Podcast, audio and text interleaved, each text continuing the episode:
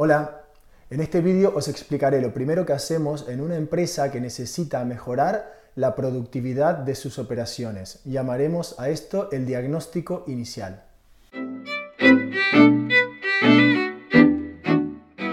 Hace muchos años, en mis primeros proyectos como ingeniero, me estresaba no tener claridad acerca de si lo que estaba haciendo era lo que más valor podía aportar a mi cliente. Al visitar por primera vez una empresa, debemos de ser capaces de diagnosticar rápidamente la situación productiva en la que ésta se encuentra y ser capaces además de explicarlo de una forma simple y muy clara. Un diagnóstico acertado es clave para el éxito de un proyecto. La TMD, la teoría de la medición del despilfarro, es una herramienta muy útil que hemos desarrollado en Sadecon y hemos ido perfeccionando con los años. Os la explicaré mediante un ejemplo.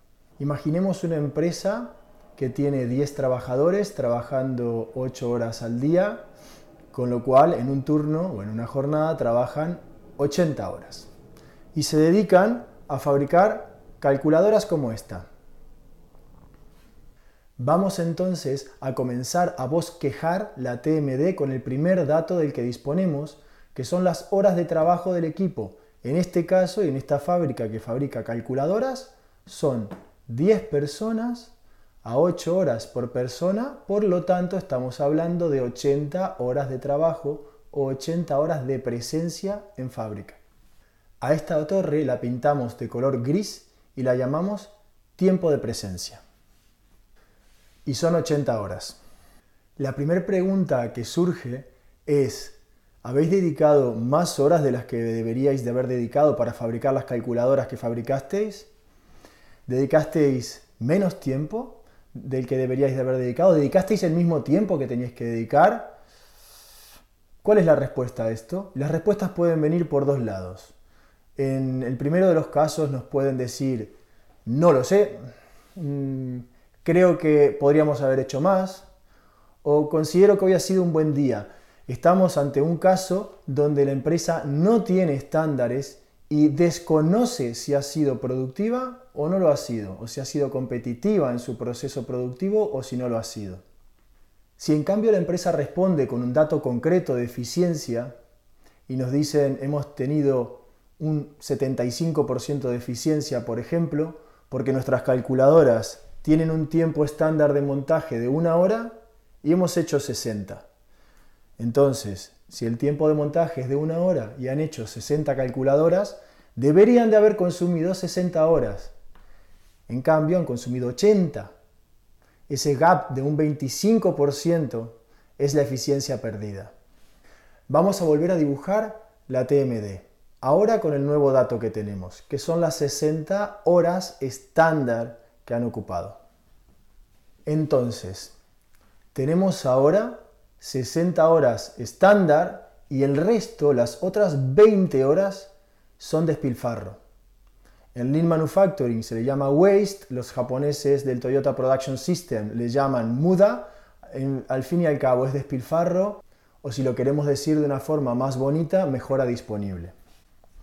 Vamos a, pintar estas partes de color azul en el caso del estándar y de color rojo en caso de despilfarro. Bien, esto nos lleva a realizar una tercera pregunta y es, ¿por qué hemos perdido un 25% del tiempo? ¿En qué se nos han ido esas 20 horas?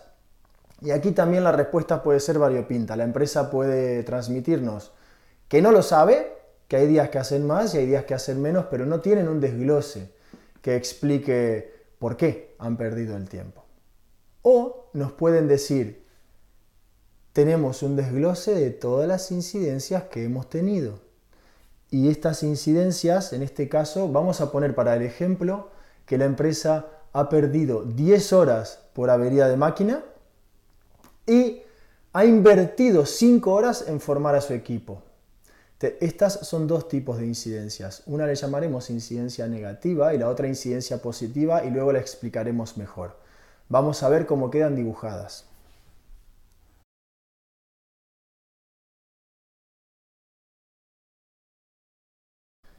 Bien, ahora tenemos la torre nuevamente y tenemos nuevamente las 60 horas azules de tiempo estándar. Tenemos luego tres conceptos más, de los cuales dos conocemos. Uno de ellos le llamamos incidencia positiva y lo pintamos de verde, que son las 5 horas de formación. Otro de ellos eran las 10 horas de averías de máquina que hemos perdido y los vamos a pintar de rojo. Y el remanente, es decir, la diferencia entre el tiempo de presencia menos el tiempo estándar que hemos alcanzado, menos las incidencias positivas y menos las incidencias negativas, le llamaremos bajo desempeño. Y lo pintaremos de color amarillo.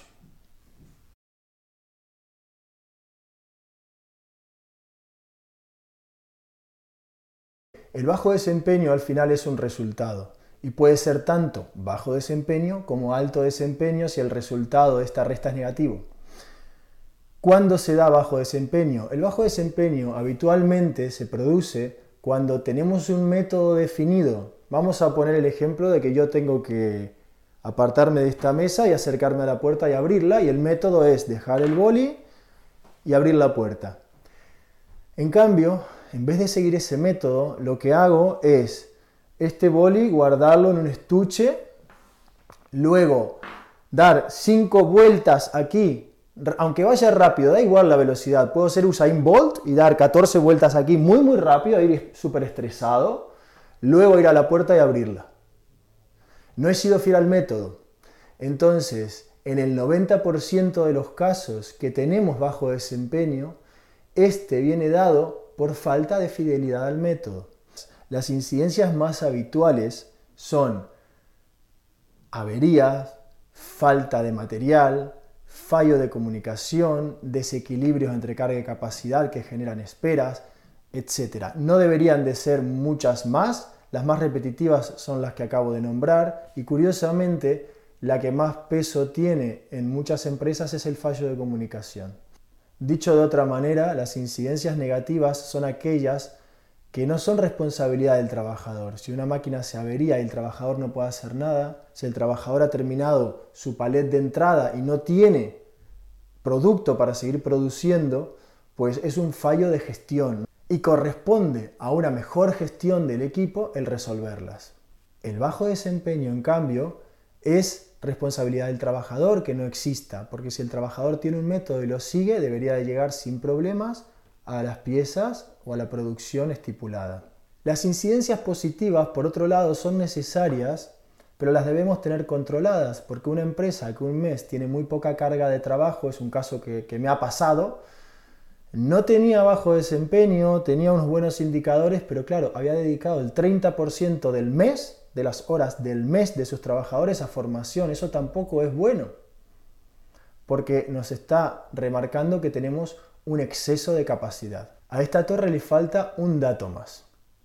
Y este dato es la mejora disponible en el método, es decir, ¿cuál debería ser la función de la gestión de la producción?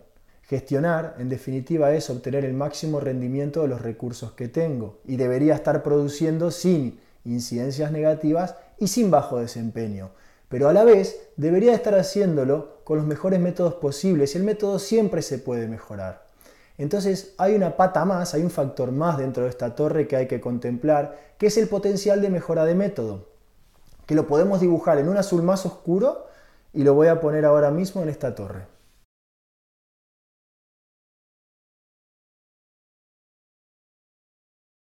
Bien, ese azul más oscuro nos puede estar remarcando el potencial de mejora de método. Por lo tanto, para obtener el máximo rendimiento de los recursos que tengo, deberíamos centrarnos en atacar estas cuatro patas para producir con estas horas. Estas horas deberían de ser el objetivo que debemos perseguir.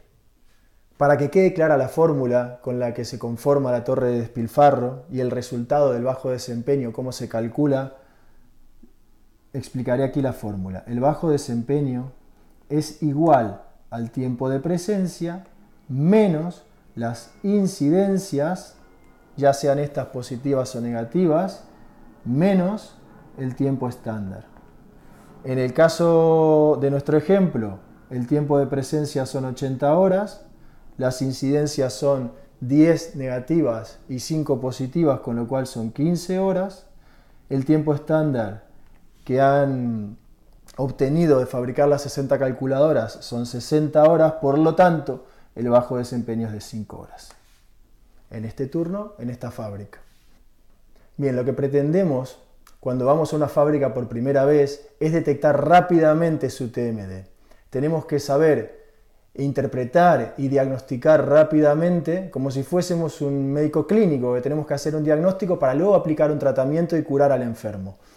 Tenemos que saber si el margen de mejora de los métodos es muy elevado, si el índice o el nivel de incidencias es muy grande y tienen mucho rojo, si hay baja motivación y hay mucho amarillo. Para hacer este análisis necesitaremos analizar los estándares que tienen, observar cómo planifican la producción y cómo le llega esto al trabajador, cómo se monitoriza durante el presente y qué tipo de controles de la productividad tiene la empresa.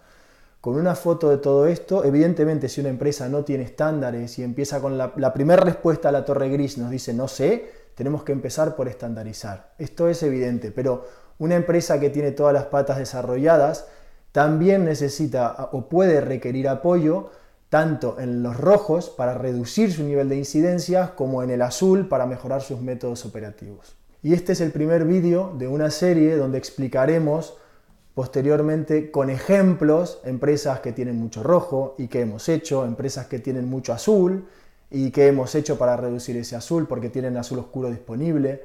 Y luego también expondremos ejemplos de ciclos de gestión de la producción basados en estándares. Continuamos con el desarrollo de técnicas, proyectos e historias de mejora de la competitividad en siguientes videos.